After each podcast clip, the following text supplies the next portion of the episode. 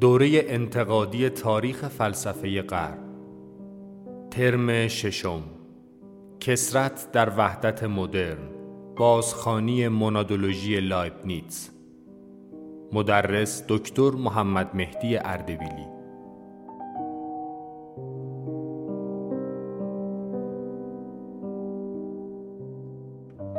این درس گفتار به عنوان ششمین ترم از دوره تاریخ انتقادی فلسفه غرب به بازخوانی مونادولوژی لایبنیتس می‌پردازد. ایده مونادولوژی لایبنیتس یکی از مؤثرترین و در عین حال پیشروترین ایده های فلسفی مدرن به شمار می رود که می توان آن را به تعبیر هگلی سنتز دیالکتیکی جوهر متکثر دکارتی و جوهر واحد اسپینوزایی دانست. در این معنا لایبنیتس اوج عقل گرایی مدرن است. دوره کثرت در وحدت مدرن کوششی است برای ارائه تفسیری انتقادی از فلسفه لایبنیتس در پرتو متن خوانی مقاله مونادولوژی.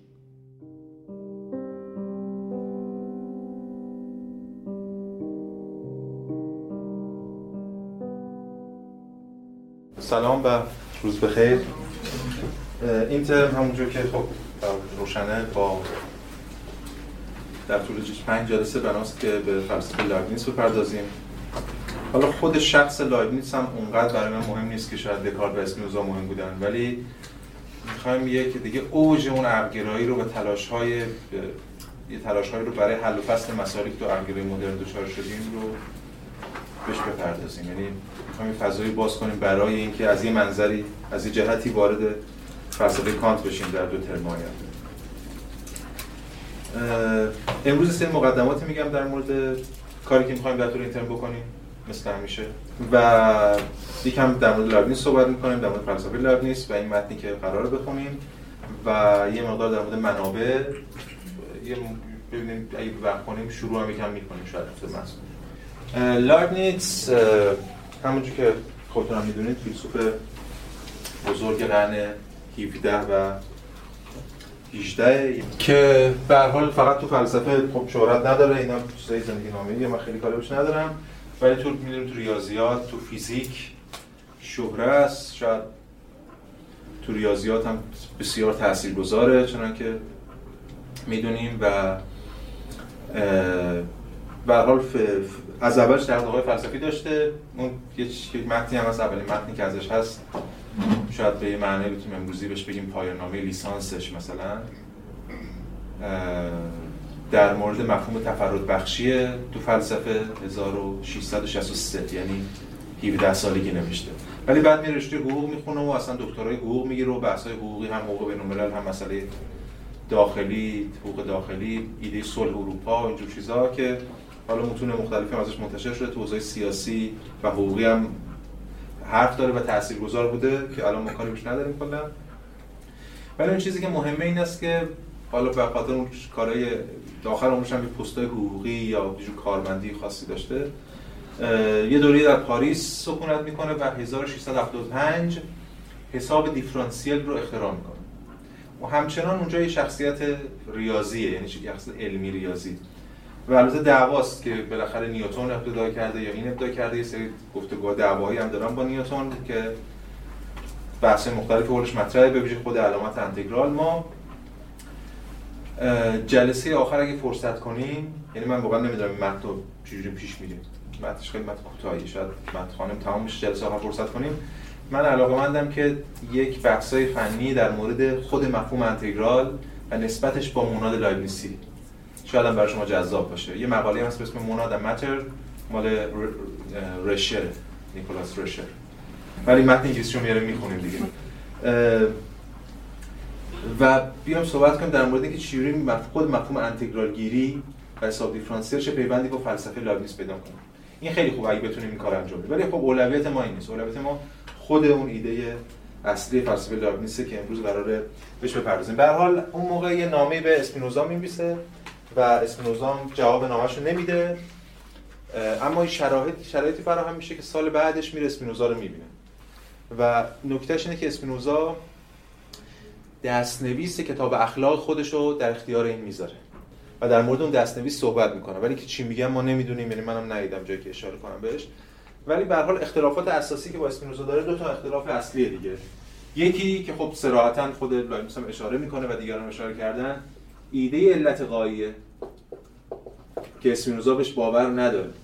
ولی لایبنیتس به این معنا بهش باور داره اما اون چیزی که شاید مهمتر از همه باشه اون چیزیه که می‌تونیم بهش بگیم حل شدن امر جزئی یا فرد در کل. لایبنیتس اسپینوزا رو متهم می‌کنه. ما جلسه پیش این ترم پیش در مورد اسپینوزا صحبت کردیم. دیگه اینکه تا چقدر اتهام وارد هست یا نه به خود شما بستگی داره به فهمتون از اسپینوزا. ولی برای اسپینوزا متهم می‌کنه که فرد رو در کل حل می‌کنه. برای اسپینوزا کلگراست یعنی جزء فیلسوفای هولیست دیگه. فیلسوفای هولیست همیشه مورد اتهام هم قرار می‌گیرن که فرد رو حل می‌کنن در کل.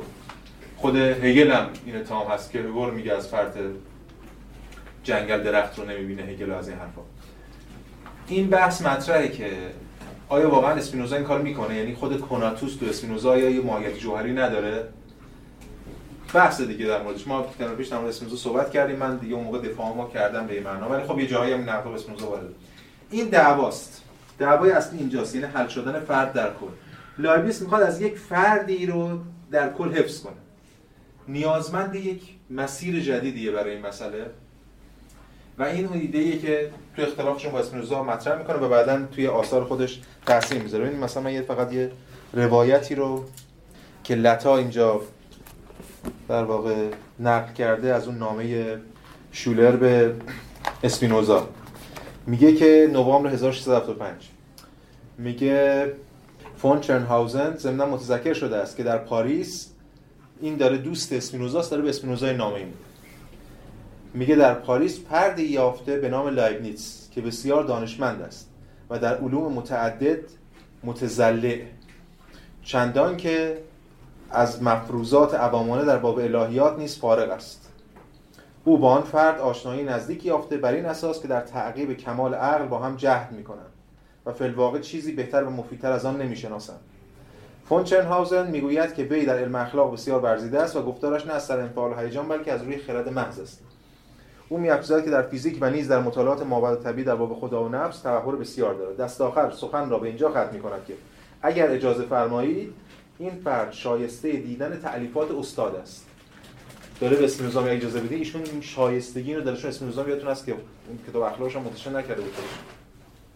به خاطر اون بحثی کرده بود در قولش هم خونده چه به این معتقد است که اگر مجاز باشد معالا آن تعلیفات را به این مرد نشان دهد. نشان دهد نفع فراوانی از این جهت مؤلف خواهد رسید. میگه اجازه می‌دید که اون چرنهاوزن تعلیفات نشون بده؟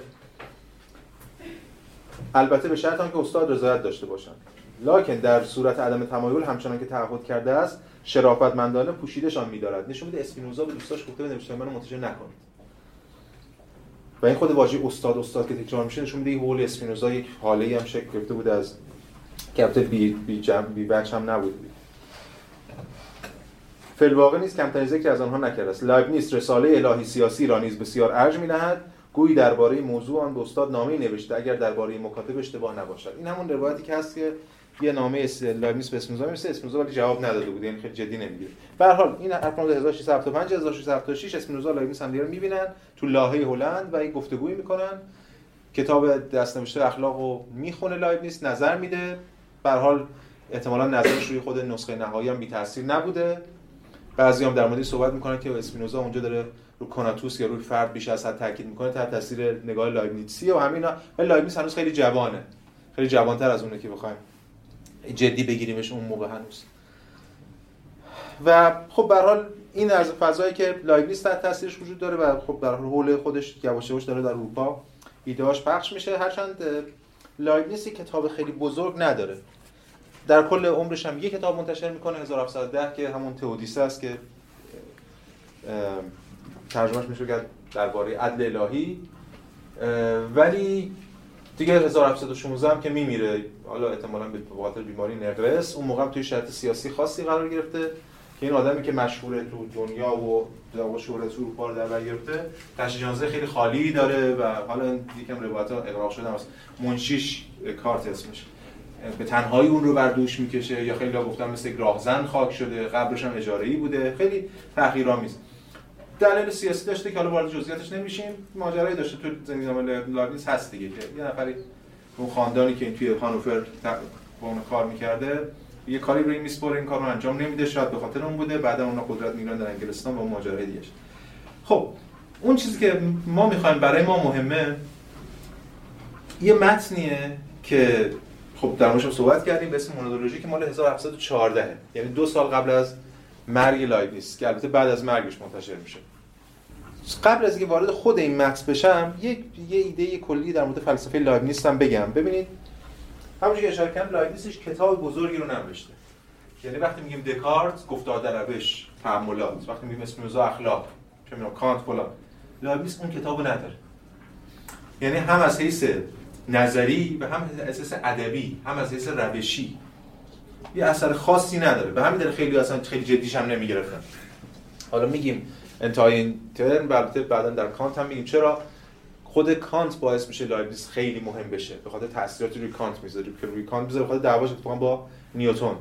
درباره مفهوم مکان و زمان. لایبنیتس اولین کسی که تو فلسفه مفهوم مکان نسبی و زمان نسبی رو مطرح می‌کنه. در مقابل نیوتن که مکان براش مطلقه. هم مثل عقل عرفی. هم مکان انگار هست بیرون مستقل از ما یا هر چیزی. لایبنیتس ایده مکان نسبی رو مطرح می‌کنه که ما در موردش صحبت می‌کنیم این ترم. باید یه مبانی متافیزیکش رو بگیم که بعد ببینیم فیزیکش رو کجای این مبانی بتونیم سوار کنیم در طول این ترم. این نکته. بعد یه نکته دیگه هم که بسیار مهمه این است که بحث در مورد نظام لایبنیتس خیلی جدی. که لایبنیتس واقعا یک نظام داره به خاطر اینکه به نظر می‌رسه نداره. یعنی نوشتهاش پراکنده است همدیگه رو نقض می‌کنن. یک پروژه بزرگ نداره لایبنیتس اونجوری که مثلا اسپینوزا داره یا دکارت داره.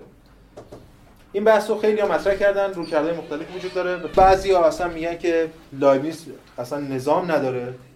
مثلا فردریش توی این مقدمه ای که روی نوشته های سیاسی لایبنیتس این مترجم گذاشته صراحتا بحث می‌کنه در مورد اینکه اصلا چیزی به اسم نظام لایبنیتسی وجود نداره. نقدای جدی هم مطرح می‌کنه که اونایی که دنبال نظام توی لایبنیتس هستن میگه که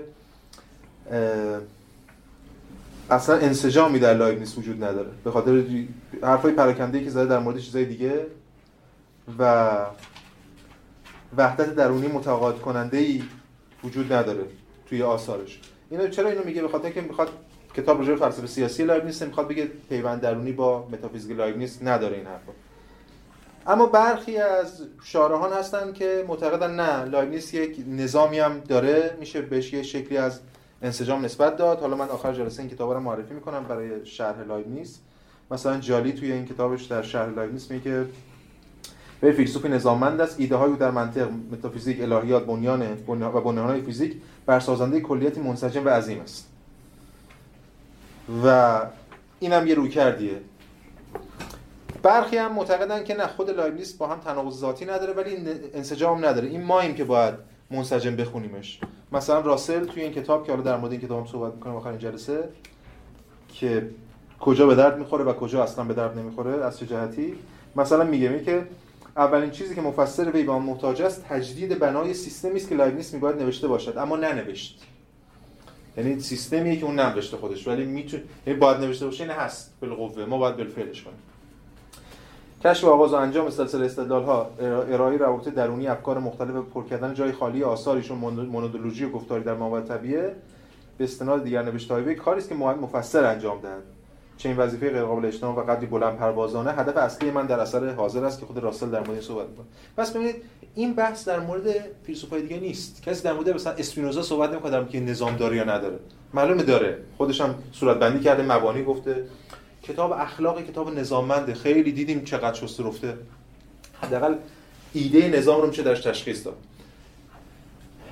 ولی تو لایبنیتس این مس... این بحران وجود داره واقعا. و حالا ما می‌خوایم چیکار کنیم با لایبنیتس ما می‌خوایم بریم سراغ ایده اصلی که ایده اصلی این ترم منه. این ترمی که توی همین طرح بحث ارائه شده. همونجوری اول جلسه هم گفتم بیشتر از خود لایبنیتس من دغدغه‌م این ایده است. چه ایده ای؟ ایده ای که شاید بگیم اینجا هم یه جوری مطرحش کردیم. یعنی وحدت و کثرت. نسبت وحدت کثرت. اینکه حقیقت واحده یا کثیره و به چه معنا و چه جوری. لایبنیتس یه راهکاری برای این وحدت و کثرت ارائه میده که بعدا خیلی دیگران رو حالا به ویژه هگل رو تحت تاثیر قرار میده. و برای هگل خیلی لایبنیتس فیلسوف مهم میشه. این ترم می‌خوایم ببینیم راه لایبنیتس چه راهکاری برای این وحدت و کثرت ارائه داده به ویژه اینکه ما از یک وحدت گرایی افراطی از اسپینوزا داریم میایم که کثرت رو به یه معنایی که حالا در موردش صحبت کردیم نادیده می‌گیره گویا و به همین دلیل ما می‌خوایم به این ایده بپردازیم. ببینید مثلا در همون گفتار در مابعدالطبیعه که من جالی نقل می‌کنم هرچند کتاب گفتار در مابعدالطبیعه لایبنیتس هم ترجمه شده و ترجمه خیلی بدیه. که حالا خیلی قابل استفاده نیست ولی اینجا جالی میاره. ببینید خود لایبنیتس میگه که هر یک از جواهر همچون کل عالم و همچون آینه خداوند یا در حقیقت آینه کل عالمند که هر یک آن را به شیوه خیش متجلی می سازند کمابیش همچنان که شهری واحد چون شخص از مواضع گوناگون بدان بنگرد در نظرش به طرق گوناگون نمایان می شود پس از یک جهت عالم به همان اندازه متکثر است که جواهر هستند پس به جواهر متکثر قائل اسپینوزایی نیست. و به همین جهت جلال و شکوه خداوند به سبب نمایان سازی های کاملا گوناگون مخلوقاتش دوچندان می شود در واقع می توانیم گفت که بر پیشانی هر یک از جواهر مهر و نشان معرفت بیکران و قدرت مطلق خداوند نقش بسته است و تمامی جواهر تا آنجا که قادرند به معرفت و قدرت خداوند تشبه می‌جویند این ایده آینه خداوند که اینجا جالی اشاره کرده بهش و توی مونادولوژی هم ما می‌بینیم آینه خداوند. که کثرات افراد آینه خداوندن. باید ببینیم به چه معنا. ببینید آینه فرق داره با حالت. در اسپینوزا حالت بود. اینجا آینه است. ایده representation یا بازنمایی. این اون چیزی که لایبنیتس رو با دیگران متفاوت می‌کنه. یعنی بحثایی که لایبنیتس مطرح می‌کنه و تا حالا مطرح نشده تو فلسفه مدرن از این ایده است. به کمک این ایده می‌تونه یه نسبتی رو بین وحدت کثرت صورت بندی بکنه که بعضی از اون ابهاماتی که ما قبلا داشتیم در فلسفه اسپینوزا مشخصا بتونه صورت رفع رجوع کنه. اما خب حالا چرا مونادولوژی؟ مونادولوژی خب یه متن کوتاهیه. احتمالاً شما دیدید. حالا من یه در مورد منبعش ترجمهش اینا صحبت می‌کنم آخر جلسه. یه متن خیلی کوتاه 90 بندیه بندهای خیلی در واقع گزاره گزاره است. ما رو یاد چه می‌دونم نسخه های امروزی ترش مثلا مثل چه می‌دونم تراکتاتوس ویتگنشتاین و سنت تحلیلی میندازه این گزاره گزاره نویسی ها 90 بند خیلی کوتاه و یه یادداشتیه که لایبنیتس از قضا به زبان فرانسه می‌نویسه این هم خودش مهمه. چون لایبنیتس می‌خواد که برای ترویج این ایده اصلی خودش دو سال قبل از مرگش به زبان فرانسه بنویسه که زبان فلسفه است. آلمانی هنوز زبان فلسفه نیست. هنوز مونده. حتی در زبان کانت دغدغه کانت اینه که آلمانی بتونه فلسفه رو به آلمانی بنویسه. بعدا یادتون از هگل اون نامش به پست میگه من خوام به آلمانی فلسفه یاد بدم. حالا یا به فلسفه آلمانی یاد بدم. هنوز آلمانی جدی نیست. به همین دلیل کسی که می‌خواد جدی متن بین المللی بنویسه آلمانی زبان محلی هنوز. اینو به فرانسه نوشته. و موجز هم نوشته. از هم موجزه. خب بله متن خیلی خیلی مختصریه. و این به ما کمک می‌کنه مثل تعاملات دکار بتونیم همش رو تو این کلاس بخونیم.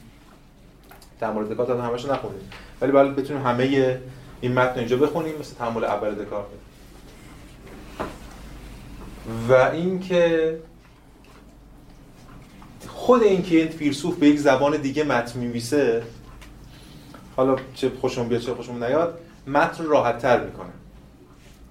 هر وقت کسی می‌خواد به زبان دیگه بنویسه معمولا سرراسته از اون بازی های زبانی که تو زبان مادری خودش به خودش اجازه میده انجام بده اونجا نمی‌کنه این کار.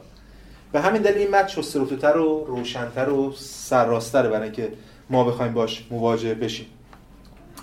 و همچنین یه انسجام درونی داره این متن. که به ما کمک می‌کنه به این بهانه به کمک این متن بتونیم یه انسجامی رو به اندیشه لایبنیتس نسبت بدیم. البته باز امکان داره بحثایی از آثار دیگهش بیاد که اینو نقص کنه. ولی ما اگر روی این متمرکز بشیم یه ذهنیت منسجمی می‌تونیم در مورد آثار لایبنیتس به طور کلی داشته باشیم. و این مهمه که در واقع عصاره اندیشه لایبنیتس یا بگیم حتی مشهورترین ابداع لایبنیتس یعنی مفهوم مناد اساس این نوشته است. اصلا اسمش هم هست منادولوژی یعنی مناد شناسی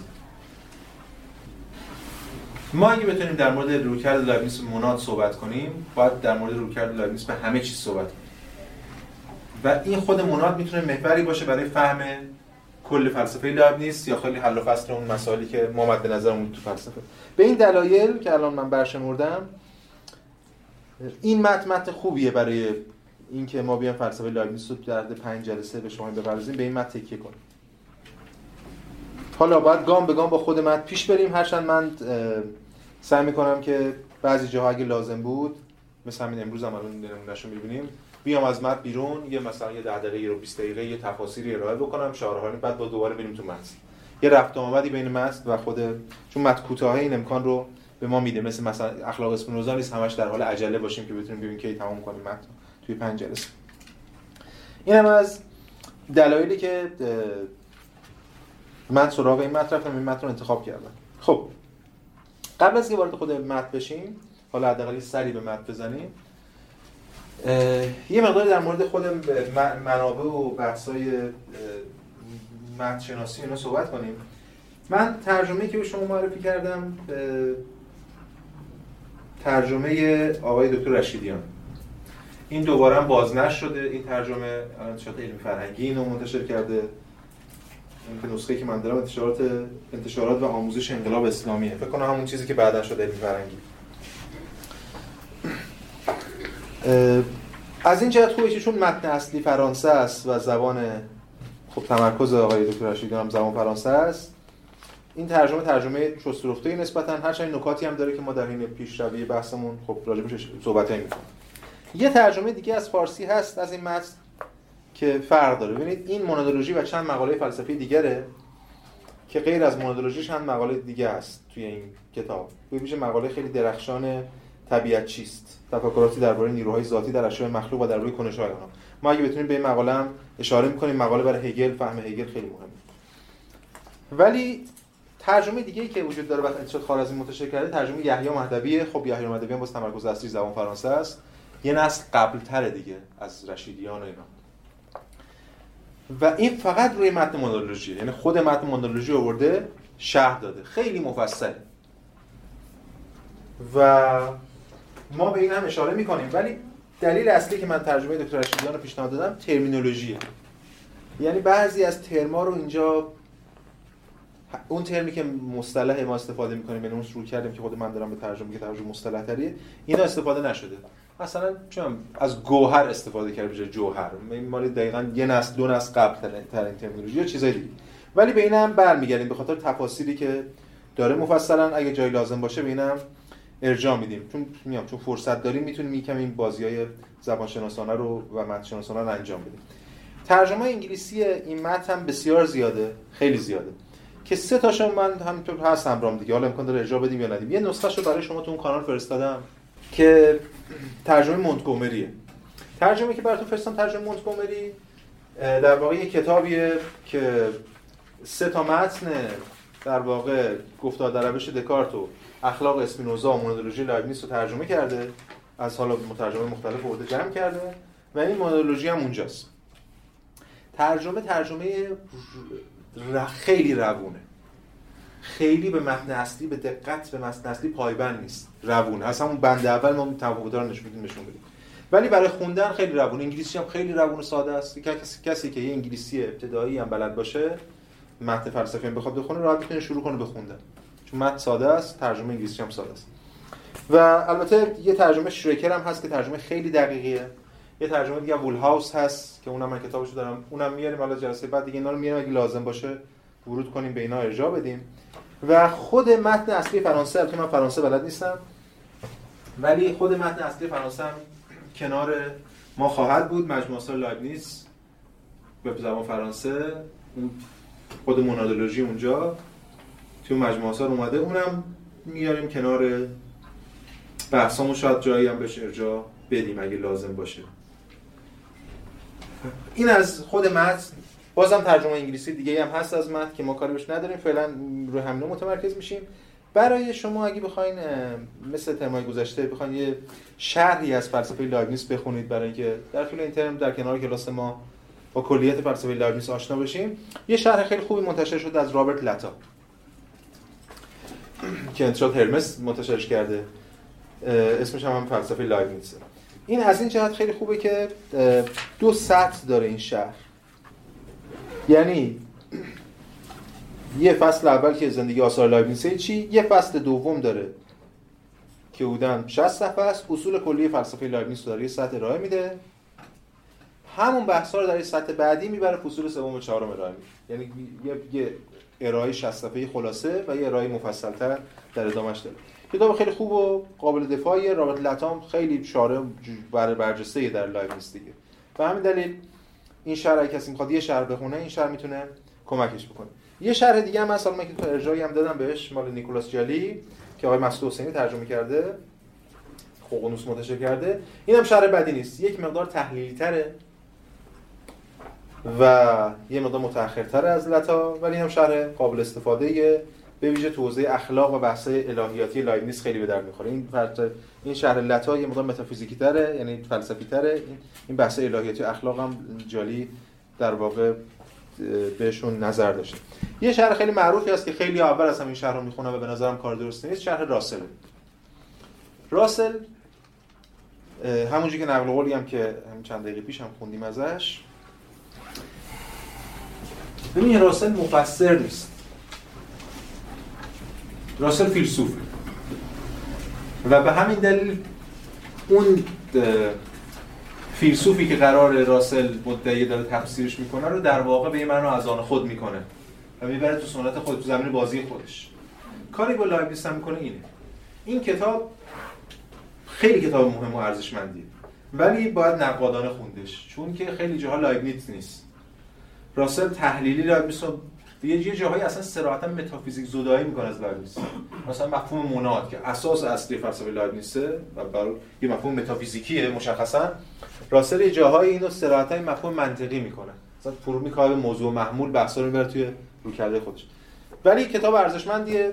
یه تلاشایی هم کرده راسل بعضی جاها برای انسجام بخشی به فلسفه لایبنیتس. ما به این هم ارجاع خواهیم داد اگه لازم باشه در طول این ترم. خود همین جالی در فصل لایبنیتس کاری فلسفه راتلج جلد 4 رو هم نوشته. یک متن خیلی شسته در واقع بسیار موجز. از فلسفه لایبنیتس که کسایی که اگه تاریخ فلسفه راتلج رو می‌خونن چون اسم نظام ترم پیش بود در مورد صحبت کردیم فصل لایبنیتس هم همین جالی نوشته فصل قابل استفاده ای خب پس با توجه به همه حرفایی زدیم ما متن اصلیمون که در طول این ترم باش پیش میریم و می‌خونیم ترجمه آقای دکتر رشیدیانه ولی ترجمه های دیگر هم می‌بینیم. سعی می‌کنیم نسبت هایی رو بین این ترجمه ها با هم دیگه برقرار بکنیم. خب این از مقدمات ما. در مورد همین چیکار می‌خوایم بکنیم و فلسفه لایبنیتس چی و باقی ماجرا اجازه بدیم بریم توی خود متن که در بیاریم. کاری که تا حالا کردیم دیگه. یعنی سعی کردیم قبل از اینکه در واقع خیلی حرف نزنیم در مورد فیلسوف قبل از وارد متنش بشیم برخلاف اون کردی که وجود داره که خیلی با تفسیر بخونیم بعد وارد متن بشیم. البته تو این فیلسوفا لزومی نداریم. ما می‌تونیم وارد متن بشیم فقط با یه ذهنیتی البته کمک هم می‌گیریم از تفاسیر مختلف. بسیار. خب. پس بریم سراغ متن لایبنیز یه مقدماتی رو من در مورد منادها بگم. خود ایده مناد یعنی پروبلماتیک لایبنیز رو اینجا تبیین کنیم. و بعد یه چند قدم هم پیش بریم تو متن. و خب حالا دیگه بندازیم باقی چیزا رو برای جلسات آینده. خب من یه چند تا ترم مهم رو اینجا هم اول جلسه بنویسم که ما این ترما این واژه ها خیلی حساس باید باشیم بهشون. یعنی اگه ما بخوایم یک طرح کلی از فلسفه لایبنیتس ارائه بدیم از اون چیزی که می‌تونیم بهش بگیم حالا مونادولوژی برخی از واژه ها هستن که در واقع این, این صورتبندی کلی ما رو می‌تونن تکمیل کنن. خب یکیش خود واژه مناده یکیش بازنمایی یکیش شوق شدت نیرو ادراک این همانی نامتمایزان. اون اصل پیوستگی که دو روی سکم یا دیگه جدا نمیست و مثلا این هم بذاریم هماهنگی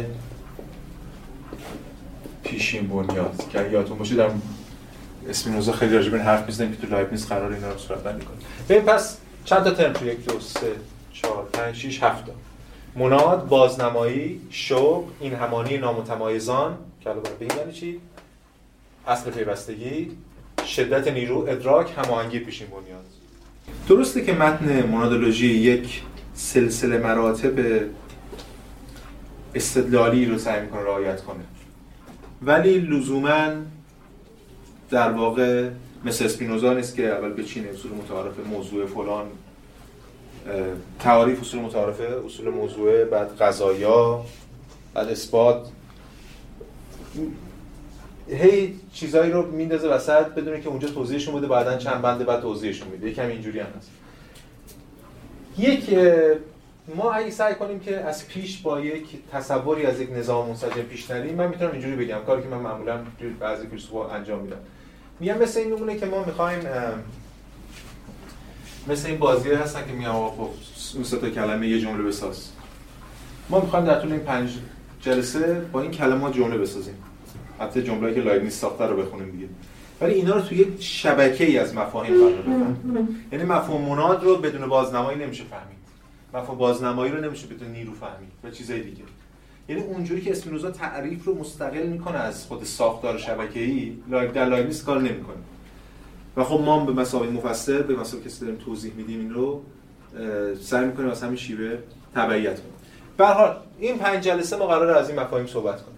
این مفاهیم صورت در واقع صورت بندی کننده یا مفصل بندی کننده کل مونادولوژی لایبنیز خود لایبنیز از همون ابتدا از راجع موناد حرف می‌زنه. ببینید اصول فلسفی موسوم به مونادولوژی. همون اول میگه موناد که در اینجا از آن سخن می‌گوییم چیزی جز جوهری بسیط نیست که در مرکبات وارد می شود بسیط یعنی فاقد اجزا ارجاع به تودیسه یعنی گفتیم تنها کتابی که نوشته به اون ارجاع ده بند اول. پس مناد چیه؟ منادی که در, در اینجا از صحبت می‌کنیم. جوهر بسیطه که در مرکبات وارد می شود همین مترجم انگلیسی میگه اینتر. ولی خیلی جالبه مثلا هم ترجمه مونتگومری که من براتون فرستادم میگه که which goes to make up composites. میره که می‌سازه کامپوزیت ها رو. یعنی می‌خواد بگه اجزای بسیط بر سازنده مرکبات هم. ولی تو متن این هم نیست. توی فرانسهش هم نیست. فکر کنم اونتقه میاد. اصلا اما اینتره. داخل میشه. نمی‌سازه چیز. ولی خب حالا می‌گفتم من ترجمه مونتگومری که براتون فرستادم به این دلیل روونه که تعهد متن اصلی رو یکم رعایت نکرده. آمدانه. خب پس چی شد؟ ما یه مرکب داریم و یه بسیط داریم. بسیط چیه؟ بسیط از اولش هم گفتیم از اول اول جلساتی که در مورد جوهر صحبت می‌کردیم و اینها دیگه. بسیط یعنی تجزیه تجزیه ناپذیر تقسیم ناپذیر. مرکب تقسیم میشه. و مناد پس جوهر بسیطه از همین ابتدا. قبل از ادامه بدیم من این پروبلماتیک لایبنیتسم که قرار بود صورت بندی کنیم با همون ایده مناد. اینجا یکم در صحبت کنیم. ببینید ما این مسئله ای داریم. بعد این مسئلهمون چی بوده که لایبنیتس می‌سازه این قصه ها رو با هم لایبنیتس می‌سازه داستان می‌سازه دیگه. یعنی فلسفه همینه. یادتون هست که همیشه هم صحبت کردیم در موردش فلسفه عقلانی کردن اسطوره است. فلسفه یه جور روایت کردن منسجم مفاهیمه. چرا لایبنیس میره یه مفهومی رو که نبوده یا تا حالا اینجوری استفاده نمی‌شده میاره اینجوری استفاده می‌کنه؟ چرا این قصه ها رو در مورد مناد به ما میگه؟ به خاطر مشکل داشت. به قصه های قبلی مشکلات ما رو حل نکرده. همینه دیگه.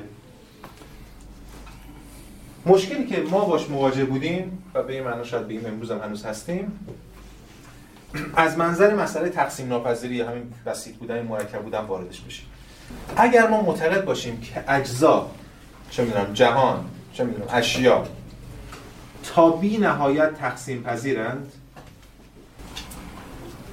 که خب خیلی ها معتقدن مثلا مثل دکارت یعنی در واقع ما اصالت رو به کل میدیم. یادتون است که دکارت جوهر مادی رو چی می‌دونه؟ امتداد اکستنشن جوهر مادی رو به کل میدیم. اگرم اما اگه بخوایم اصالت رو به کل ندیم باید به یه جزئی برسیم که تقسیم ناپذیر باشه. یعنی اون جزئه که اصله. مثل کی؟ مثل اتمیستا. مثلا خود همین که تمایزی بین دکارتیستا، دکارتیزیانا و اتمیستا. یه سری معتقدن که جهان تا بینها تقسیم پذیره چراشون اصل امتداده. اگه جوهر امتداد باشه امتداد هم همین دیگه همیشه تقسیم پذیر یه سری معتقدن تقسیم پذیر نیست. مسئله چیه؟ مسئله که هر دوتای این دو تا رویکردها با مشکل مواجه رو کردی که اتمیستا دارن. این است که جزء در واقع از جزء شروع می‌کنه. جهان مرکب از اتم ها و خلاه دیگه. مشکلشون چیه؟ مشکلشون اینه که این اتم چیه؟ آیا ممتد هست یا نه؟ اگر ممتد هست پس باید تقسیم پذیر باشه. ممتد تقسیم پذیر اگر ممتد نیست پس چجوری می‌تونه امتداد رو بسازه؟ اون وقت میشه یک نقطه فرضی. مثلا من نقل قول باز از طبیعت چیست لایبنیس بیارم.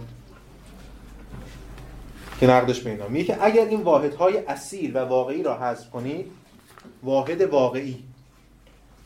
واحد واقعی. چون تو این رویکرد هر واحدی فرضیه. چراشون قابل تقسیمه دیگه.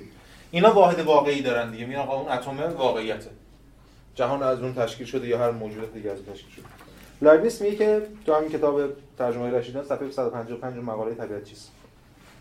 اگر این واحدهای اصیل و واقعی را حذف کنید فقط موجوداتی را خواهید داشت که فقط و فقط انباشته های از اجزا هستند.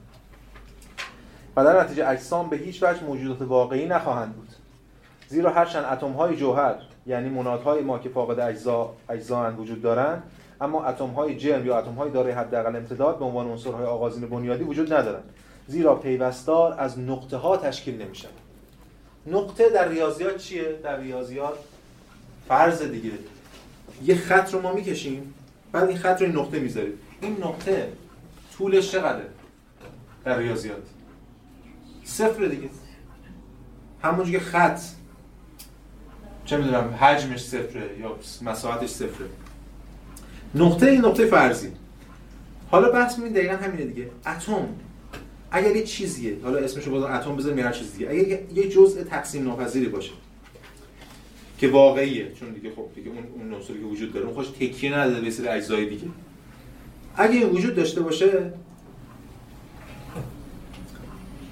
نمی‌تونه ممتد نباشه. چون اگه ممتد نباشه دیگه نمی‌تونه امتداد رو ساخته باشه. امتداد مگه نمیگیم بر ساخته از اینه؟ ما میگیم آقا امتداد این ماژیک از کجا اومده؟ از عناصر برسازندش دیگه. اگه اونا ممتد نباشن که دیگه نمی‌تونن اینو بسازن. میشن نقطه های فرضی. اگه ممتد باشن باید تقسیم پذیر باشن. چون هر چیز ممتد رو میشه تقسیم کرد. این تناقض این یه تناقضی که اتمیستا باش مواجه. حالا تناقضی که اون ور باش مواجه مشکلی که اون ور باش مواجه چیه؟ این است که اگر حقیق اگر اون واقعیت اگر اون در واقع کل هر چی که هست مبتنی بر امتداد باشه یعنی تقسیم پذیری تا بی‌نهایت ادامه پیدا کنه اون وقت باز هم ما نمی‌تونیم توضیح بدیم شی رو. چرا؟ چون که کل مبتنی بر اجزاه اگر خود اون اجزا مبتنی بر اجزا باشن و اگر خود اون اجزا مبتنی بر اجزا باشن آره دیگه اگه ما کم کم ریاضی صحبت کنیم اون اپسیلونه در واقع این تقسیم پذیری به سمت بی‌نهایت میل کنه اپسیلون به سمت صفر میل می‌کنه. جهان میشه بی‌نهایت هیچ. خود لایبنیتس میگه که سایه سایه‌دار هیچ هیچ ممتد در واقع. حالا مثلا در همین گفتار در مابعدالطبیعه حالا با ترجمه بازنویسی شده‌ای میگه که مفاهیمی که بر طبق امتداد تعریف می‌شوند متضمن چیزی خیالی هستند و نمی‌توانند ذات اجسام را تشکیل دهند. امتداد حرف لایبنیتس اینه که امتداد اصلا چجوری می‌تونه جوهر باشه؟ دکارت میگه جوهر امتداد جوهر ما میگه باشه دکارت میگه دو جوهر داره یه جوهر فکر یه جوهر مادی که امتداده. امتداد جوهر نیست. امتداد یعنی امکان کمیت پذیریشه. چی می‌تونه جوهر باشه؟ باید یه چیزی باشه که امت ممتد باشه. یه چیزی باید باشه کمیت پذیر خود امکان کمیت پذیری که نمی‌تونه وجود واقعی ببخشه. فقط امکان کمیت پذیریه. امتداد برای لایبنیز فقط امکان کمیت پذیره به همین دلیل میگه هیچ کیفیتی نداره و به همین دلیل نمیشه در واقع واقعیت رو نمیشه بهش نسبت داد. این تنشیه که خود لایبنیس باش مواجهه و به نظرش فلسفه قبل از خودش در مورد شناخت جهان در مورد شناخت اشیا با این تنش مواجهه از یه طرف از یک واقعیت تقسیم پذیر صحبت میشه از یه طرف دیگه از یک چون ناواقعیت یعنی اتم خیالی میشه دیگه. ناواقعیت تقسیم ناپذیر. به حال لایبنیتس میگه که هر دو سوی این ماجرا دچار مشکله و راهکارش خود مفهوم امتداده اینجوری بگیم. اینو تو مونادولوژی ما باز خواهیم کرد دیگه. در می‌خوام برسیم به این بند اول که موناد یه طرح اولیه در ذهنی از موناد بدیم بعد ادامه لایبنیتس میگه ما به یک رابطه دیگری میان کل و جز احتیاج داریم. این رابطه کل و جز اگه شما کل و فرض بگیرید جز از دست میره و به همین دلیل کل از دست میره. اگه جز از اصل بگیرید کل از دست میره و به همین دلیل باز هم جز از دست میره. این روشنه. اگه ابهام هست باید اینجا بازش کنیم. چون پروبلماتیک رو باید تبیین کنیم. این لابی سوال چه راهکاری باشه را بده. ما ترم های گذشته هم در دکارت و هم در اسپینوزا مواجه شدیم با این مسئله. تو سوالایی که مطرح می‌شد تو بحثایی که مطرح می‌شد ما مسئله ولی نه با این صورت بندی این صورت بندی صورت بندی لایبنیتس چون می‌خواد بره جایگزین اتم مفهوم دیگه بکنه. لایبنیتس میگه باید یک رابطه دیگری بین کل و جز رو ما رقم بزنیم. رابطه امتدادی بین کل و جز رابطه که این موارد مشکل می‌کنه. یه رابطه دیگه است که بهش میگه رابطه اشتدادی. یعنی اگه بگیم امتداد میشه extension اینو میگه intension حالا جلوتر باید در مورد صحبت می‌کنیم. سر فرصت توضیحش هم میدیم. ولی نکته ای که مهمه این است که به همین دلیل این برای هگل خیلی مهم میشه بعدا. که نه کل از پیش فی نفس حقیقته نه جز از پیش فی نفس حقیقته. نه کل به جز تکه داره و نه جز به کل تکه داره. بلکه یک رابطه درونی بین اینا هست که هر دوتاشون رو معنادار می‌کنه. خیلی هگلیه دیگه کسی هگل خونده باشه میگه خیلی رابطه دیالکتیک جزء کل انگار میگه ولی خب دیالکتیکی نیست رابطه. چون انسان ما به مشکلات لایبنیتس هم می‌رسیم این رابطه رو بهش رابطه اشتدادی. یعنی جز کل رو کل جز کل کل رو در خودش داره جز بازنمایی کننده کله. و در این هم کل چیزی نیست جز اجزا. یه رابطه درونی که دو طرف با هم داره دیگه دارن. اینجا ما برای من فقط برای ذهنیت کلی بهتون بدم برای که ورود پیدا کنیم متن اینا رو دارم میگم. اینجا میشه از یک کل جدید صحبت کرد که بعدها تو هگل و قبلش حتی شلینگ و دیگران صراحتا میشه کل ارگانیک. کل‌هایی که قبلا درش صحبت کرده بودیم کل مکانیکی بود. کل مکانیکی دچار مشکل است. ولی اینجا ما یک کل ارگانیک طرفیم. یعنی هر جز بازنمایی کننده کل کله تو کل مکانیکی هر جز بازنمایی کننده کل کل نیست. شما پیچه برمی‌داری پیچه می‌زنی پیچه ولی مثل چی؟ مونه هر جز بازنمایی کننده کل. مثلا مثل مثلا مثل دی ای. هر جزی از فرد رو در بیارن دی رو در بیارن. یعنی مشخصات کلی شد با که جزء دیگه. هر جزئی بازنمایی کننده کل. ما با یک مفهوم تازه‌ای داریم وارد بحث مواجه میشیم. بهش میگیم کل ارگانیک. بعدا خواهیم دید در نقد سوم کانت این کل ارگانیک مهم میشه. هرچند در نقد اول کاملا کل مکانیکی هست. و بعد در شلینگ و بعد هگل به اوج خودش می‌رسه. جهان به مثابه کل ارگانیک جهان به مثابه یک موجود زنده. این مال حرف قرن 18 و 19 خواهد بود. ولی الان تو قرن 17 جهان چیه؟ جهان یک ماشین بزرگه. هابزو داریم بیکن داریم دکارت داریم و دیگران. جهان یه ماشین بزرگه. ما می‌خوایم ماشین رو بشناسیم به همین دلیل بزرگترین انسان عالمترین انسان در این جهان کیه؟ مهندس مکانیک. یادتون هست که دکارت تو درخت خودش متافیزیک داره فیزیک داره تو شاخه‌هاش فیزیک مکانیک داره. یا وقتی فرانسیس بیکن از دانشمند صحبت می‌کنه از فیلسوف صحبت می‌کنه مهندس مکانیک منظور مهندس مکانیک این ماشین رو بشناسه شروع سوارش بشه اما ما داریم تغییرش پارادایم تو تغییر گفتمان حاصل میشه. دیگه این کل ماشین نیست. بلکه یه کل زنده است. یعنی یه چیزی غیر از پیچ و مهره. یه چیزی غیر از روابط مبتنی بر علت فاعلی توش وجود داره. ببین دعوا اینه دیگه. واسه اینجا علت قایی علت فاعلی. برای ماشین برای مهندس مکانیک فقط علت فاعلی مهمه. چون ماشین در ذات خودش علت قایی نداره. علت منم که قرار سوارش کنم بیا بسازم یا چیزی. ولی وقتی از خود جهان از قایت ذاتی خود جهان صحبت می‌کنیم اون وقتی که این توضیح نمی‌تونه بده. باید بریم سراغ ایده علت قایی البته علت قایی ما خیلی در صحبت کردیم. همیشه علت قایی از بیرون تحمیل می‌شده به جهان. از طرف حالا خداوند یا نیروی هر کس ما خواهیم دید که چگونه ایده علت قایی درونزا در کانت نقد سوم و بعد در پیش چیلینگ و هگل پیش خواهد ولی فعلا خود برگردیم لاگ نیست. نطفه این بحثا اینجاست. یعنی رابطه جدیدی بین کل جزء که داره به سمت یه شکلی از کل ارگانیسم ما رو پیش می‌بره. چیزی بیش از رابطه مکانیکی مبتنی بر امتداد. اون چیزی که بهش میگه اشتداد که ما حالا جلوتر در موردش صحبت خواهیم کرد. خب بریم سراغ خود متن دوباره. پس مناد که در اینجا سخن می‌گوییم چیزی جز جوهری بسیط نیست که در مرکبات وارد میشه بسیط یعنی فاقد اجزا خب پس تا حالا مناد حالا اینا رو گفتم برای که وارد بحث ایده مناد بشیم. مناد پس یه جزء. یه جزء بسیطی که در مرکبات وارد میشه. با اتم هنوز فرقی نداره. اتم هم جزء بسیط در مرکبات وارد میشه. پس مهمه که لایبنیتس الان پس به جزء بسیط قائله. هنوز اثباتش نکرده میگه مثل اسپینوزا یا هر چیزی دیگه. ولی بهش قائل. که جزء بسیط داریم. اسمش اما اتم نمی‌ذاره. اسمش رو می‌ذاره مناد چرا؟ به خاطر همین شیفت پارادایمی. به خاطر همین تغییر گفتمانی که وجود داره. حالا بعد چیکار می‌کنه. دو. و باید جوهرهای بسیطی وجود داشته باشند چون مرکبات وجود دارند.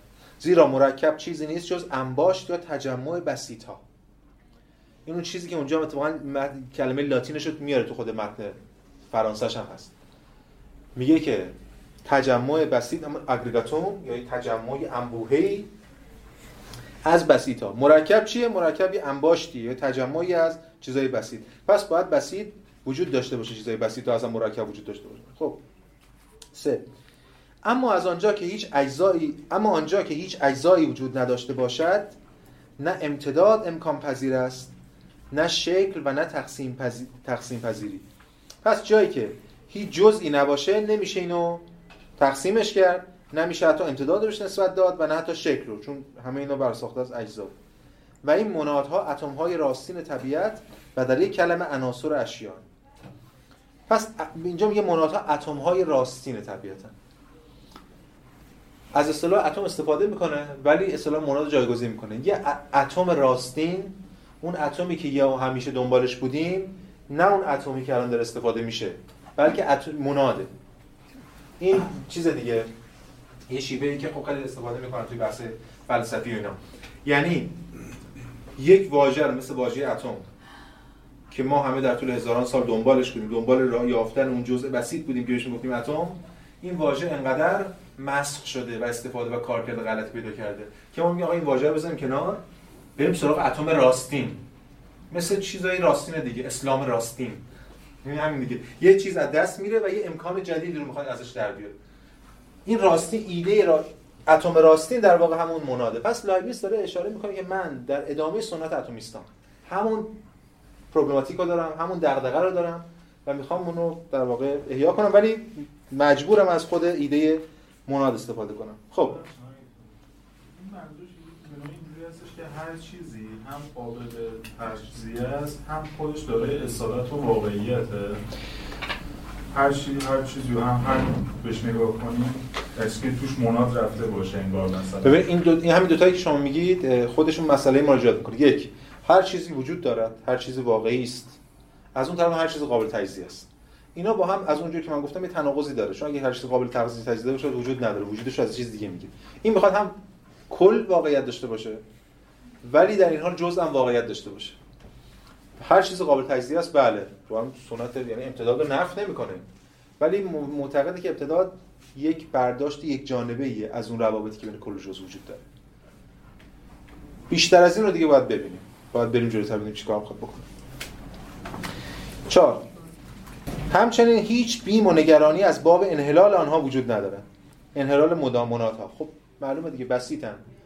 اگه یادتون باشه بحث بود در مورد که بساطت از بساطت میشه نتیجه گرفت فناناپذیری رو.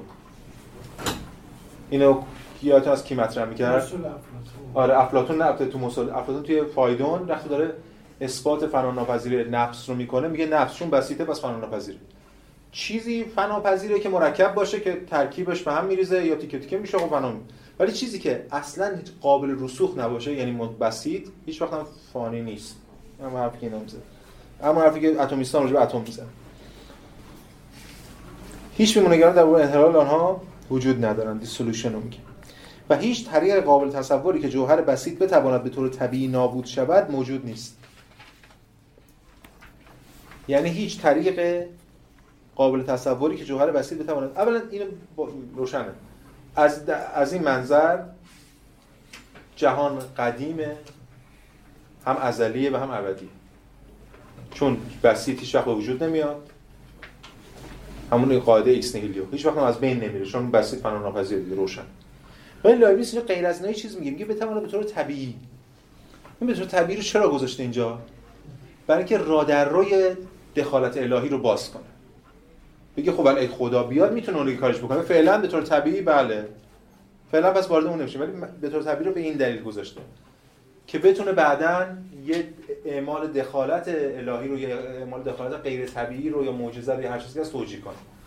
ولی فعلا کاری به اون نداریم. فعلا در همون حد متعارفش که توجیه کرده. پس اتم ها از بین نمیرن. نمی‌تونن نابود شن. هیچ طریق قابل تصوری برای نابود شدنشون وجود نداره. همچنین ازلی هم هستند شماره پنج. به همین دلیل هیچ جوهر بسیطی نمی‌تواند به طور طبیعی آغاز شود. یعنی به وجود آید. زیرا نمی‌تواند بر اثر ترکیب تشکیل یابد. پس هم منادها هم ازلی هم, هم ابدی هم. این هم شبیه فیلم قبله یعنی که میگه نظام نمیره سراغ نظام علت و معلوم میگه ولی برای چی تو بریم؟ الان هست دیگه. میگه هر چیزی هست دیگه. نه نه نه. این می‌خواد اتفاقا وارد چیز ایده خدا بشه. یعنی خدا رو یه جای دخالت بده به ماجرا. هرچند ما مونولوژی که دلیلی که انتخاب کردیم که مونولوژی به این معنا کمتر از اون تئودیسه یا حتی گفتار ما طبیعه خدا رو دخالت میده به مسابقه یک شکلی از اون خدای دکارتی رو. خدایی که داره یهو ایجاد می‌کنه یهو خلق می‌کنه یهو نابود می‌کنه. ولی شما اصلا ابتدا با اینکه راهو باز کرده برای اینکه حالا بعدا می‌بینیم به خدا برمیگرده اما شیوه تحلیل سکولار. شیوه تحلیل سکولار. ولی میگه طب... به طور طبیعی اینجوری. داره در مورد به طور طبیعی صحبت می‌کنه. فراموش نکنیم همچنان ما تو قرن 17 ایم اول قرن اواخر قرن 17 اول قرن 18 مسئله الهیات مسئله الحاد اینا همه تهدید می‌کنه همینا ببینید اینا که آدم سیاسی بودن نگرانشون بیشتره چون راحت برچسب می‌خورن.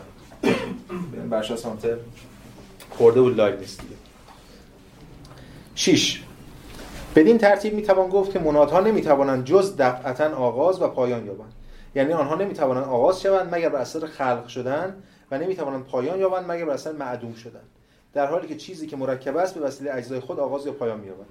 این آخرش که روشنه. مرکب بر اثر اجزا آغاز و پایان میابه چی؟ روشنه. ولی اینجا ببینید اون رادرویی که باز کرده بود اینجا بهش اشاره می‌کنه. منادها اصلا نمی‌تونن نابود شن نمی‌تونن به وجود بیان جز دفعتا مگر بر اثر خلق شدن. می‌خواد بگی ببینید اینه دیگه یعنی شما میگم سکولار به این معنا. میگه ما داریم در مورد این مجموع درون صحبت می‌کنیم. همون شبیه کاری که اسپینوزا می‌کرد به این معنا. اینجا اصلی رابطه علت فاعلی یا علیت حال متعارف طبیعی وجود داره.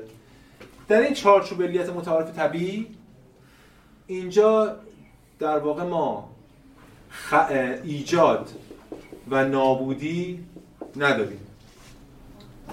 اما اینکه خارج از این مجموعه یک نیرویی بتونه یک کاری بکنه برای اینکه خلق کنه یا نابود کنه اون یه بحث دیگه است که حالا قرارش می‌پردازیم.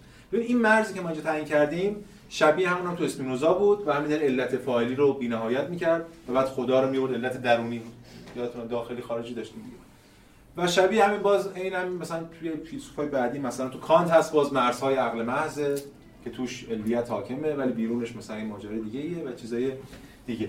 پس اینو این, این کار انجام بده برای اون ایده خدا رو بذاره کنار در فعلا در پرانتز قرار بده ولی نفیش نکنه چون باش کار داره. سوال بفهم مرزی که اینجا قائل میشه طبیعی بودن؟ بله آره دیگه. اسمش گفته طبیعی بودن. حالا بعد ببینید طبیعی بودن چیه. خود طبیعی بودن خیلی مبهمه برای ما. ولی میگم برمی داره اشاره کنم به کانت. اگه شما کانت یادتون باشه کانت خونده باشون مرزی که می‌ذاره مرز تو نقد عقل هست. میفهم منظور اینجا از طبیعی بودن چیه. اینجا منظور منظور لایبنیتس از طبیعی بودن یعنی روابط علی طبیعی. اگه به اون چون این دوگانه natural supernatural هست دیگه. اگه نیروهای فرا طبیعی یا ماوراء طبیعی اینا باشه اونا رو توی محاسبه نمیاره. فیزیک مال این ساحته. این ببینید مسئله است که از اول تاریخ فلسفه هم بوده تا امروز هست به معنی دیگه.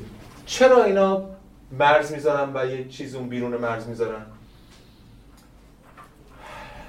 برای اینکه فلسفه ای که نتونه کل نسبت بین اجزای جهان رو ماهیت اشکال هر چیز که هست از درون توضیح بده مجبور بره بیرون متوسل بشه. اینه دیگه.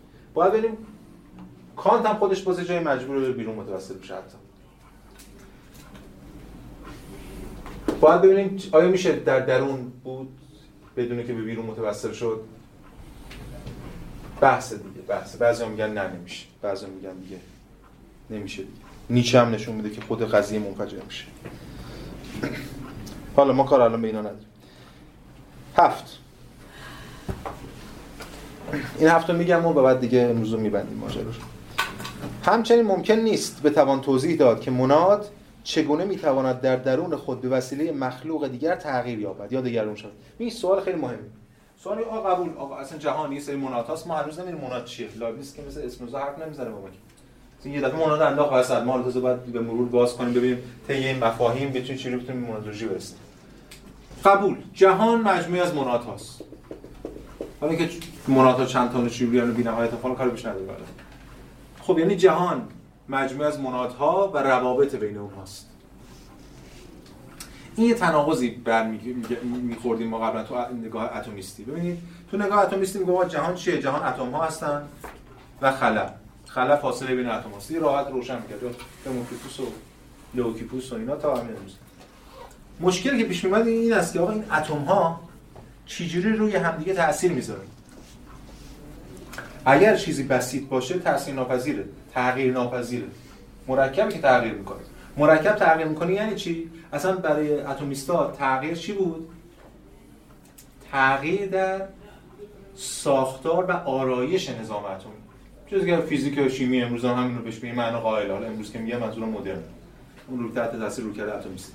یعنی یک شی که وجود داره این شی وقتی تغییر می‌کنه در واقع این شی خودش اتم ها و خلاه چینش اتم ها تغییر می‌کنه ما میگیم میشه دیگه از دل این تغییر مثلا به وجود به وجود که نه.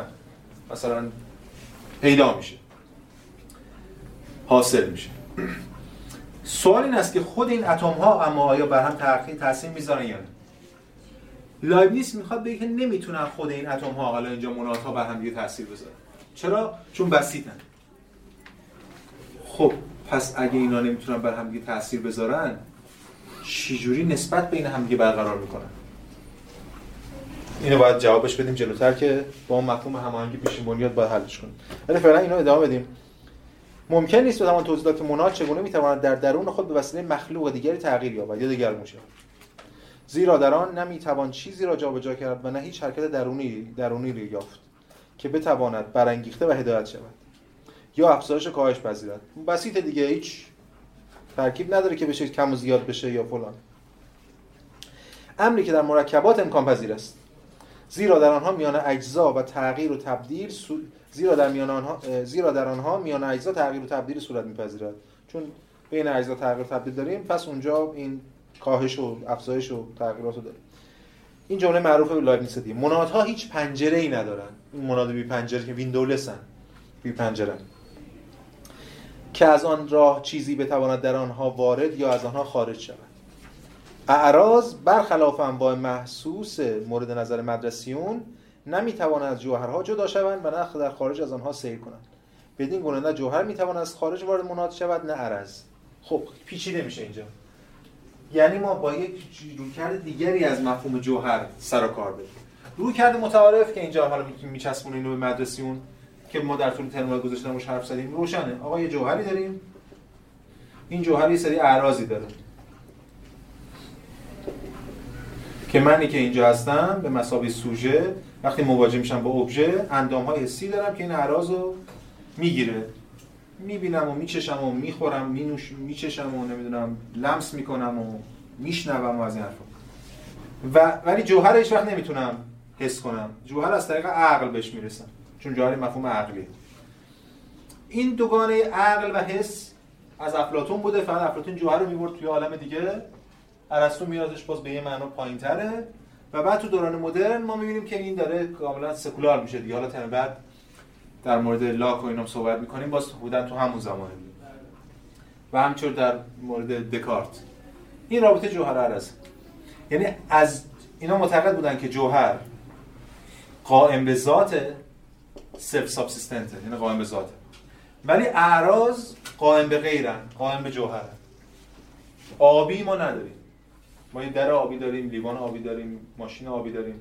آبی خود آبی نداریم ببینیمش که. یه چیز آبی باید بشه اعراض قائم به ذات نیستن قائم به غیرن. قائم به یه چیز تکیه دارن و در این حال هم بازنمایی کننده جوهرن. اعراض تجلی جوهرن. جوهر از کجا ما می‌شناسیم از اعراضش؟ به همین دلیل یک رابطه ای از جوهر در درون اون جوهره وجود داره با من سوژه که دارم می‌شناسم. این رو کرده متعارفه که این الان داره به مدرسه رو نسبت اما در لایبنیس میگه منادها بی پنجره یعنی پنجره به بیرون ندارن. این مسئله ماست. مجبور اینو بگه این لایبنیس دلش نمی‌خواد بریزه به هم بازی رو. به خاطر اون رو کرده جوهر با مشکل مواجه بود. ما نمی‌تونیم در اون جوهر صحبت کنیم. دیدیم به چه تناقضاتی برخورد. در مورد این جوهری که این صحبت می‌کنه این مناطق بی پنجره برای اینکه واقعا بسیط باید باشن باید بی پنجره باشن. اما مسئله اصلی این است که چه جوری این جوهر؟ این الان آغاز میگم تغییر پارادایم دیگه واقعا. این گام اولی که واقعا اصلا اقراق نیست اگه بگیم گام اولی که برداشته میشه که دو قرن بعد می‌رسیم به فیزیک کوانتومی نظر میدان کوانتومی از اینجا داره اتفاق میفته باید با یه جوهری در این حالی که جوهر بی پنجره است و بسیطه در این حال بتونه با ما نسبت برقرار کنه و ما باش نسبت برقرار کنه هم نسبت شناختی هم نسبت عملی. چجوری می‌خواد این کارو بکنه؟ دیگه باید بریم تو اون صورتبندی لایبنیسی گام به گام ببینیم چجوری می‌خواد این کارو بکنه. اجازه بدید سرجای خودش در حرف بزنیم. فقط اگه بخوام الان یه کدی بدم یه کدی بدم باید بگم که بعدا با همین ایده هماهنگی پیشین بنیاد ما نشون خواهیم داد که گویی چون قبلا در مورد اسپینوزا صحبت کردیم میشه شبیه صحبت کردیم گویی از پیش که هماهنگی وجود داره بین ماهیت جوهر و تجربه ما.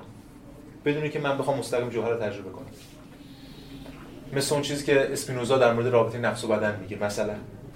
که دیگه رابطه نفس و بدن خطی نیستن در طول در عرض هم نیستن بلکه همزمان.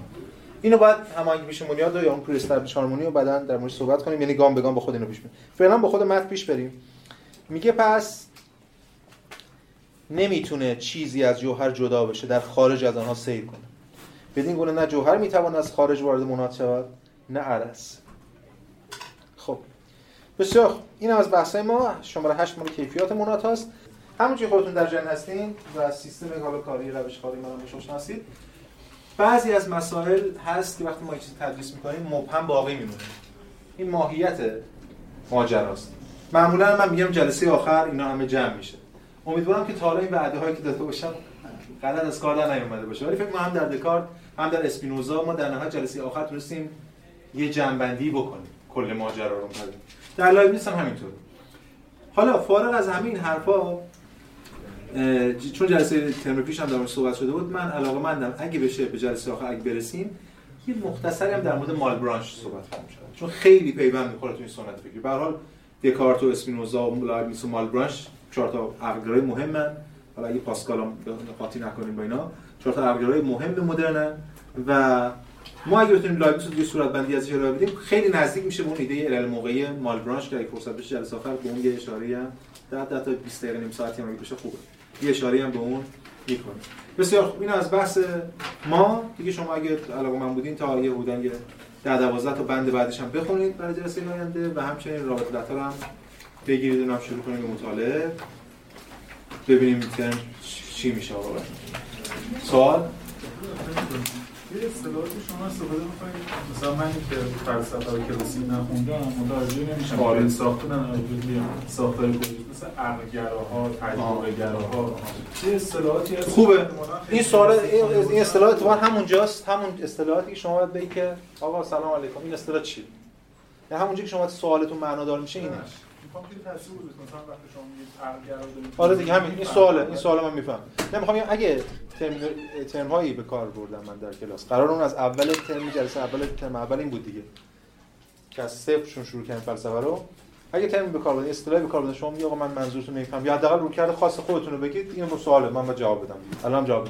بس تفاوت عقلگرایی تجربه گرایی خب ببینید ما در مورد این پاسخ کامل و نهایی به این سوال وقتی که ما همه و تجربه رو کنار داشته باشیم.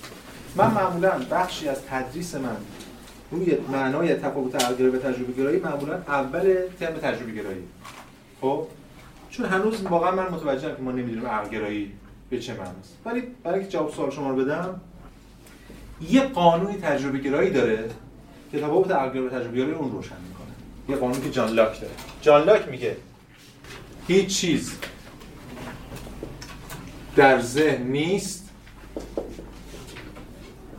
که پیش از آن در تجربه نبوده باشد. ببینیم اصل تجربه گرایی هیچ چیز در ذهن نیست که پیش از آن در تجربه نبوده باشد. تفاوت عقلگرا و تجربه گرا اینه عقلگرا میگن یه چیزی در ذهن هست که پیش از آن در تجربه نیست. مثلا در اسپینوزا میشه اصول متعارفه. در دکارت میشه تصورات بدیهی. سلف اوییدنس اینجور چیزا. یعنی اینا معتقدن عقلگرا به این معنا میگیم. یعنی چیزی هست عقل پیش از تجربه یه داده هایی داره. چون اگه اینا معتقدن اگه اون نداشته باشه رو حواس. چون استنتاج یعنی از مقدمات قطعی به نتایج قطعی رفت و تجربه ما هیچ وقت چیز قطعی نمیده. چون مواجهه ما باهاش از جنس induction ه نه deduction یعنی چون استقراء نه اس- استنتاج. شما هزار سال هم چیز رو تجربه کنید نمی‌تونید به قطعیت برسید. استقراریه پس ما برای اینکه فلسفه ورزیم به تجربه رجوع می‌کنیم حتما. ولی یه چیز مقدمات قطعیمون رو باید یه چیزی از خود عقل داشته باشه از پیش. به اون میگن اصول بدیهی عقلی. self-evident تجربه گرا هم میگن نه. اون اصول نیست. اون اصول هم حتی حتی اصول بدیهی منطق حتی اصول بدیهی ریاضیات هر شکست اونا از تجربه اومده و بعد بازسازی شده. که اونم ما رو به انسدادی میرسونه اینا ما رو به انسدادی میرسونه که باید ببینیم. یعنی اون دعوای نقدای اصلی هیوم به کل عقلگرایی که بعدا باز به کانت بیاد و باقی ماجراها تو همین تنش صورت بندی میشه. این در حد پاسخ اندازه این آخری برسه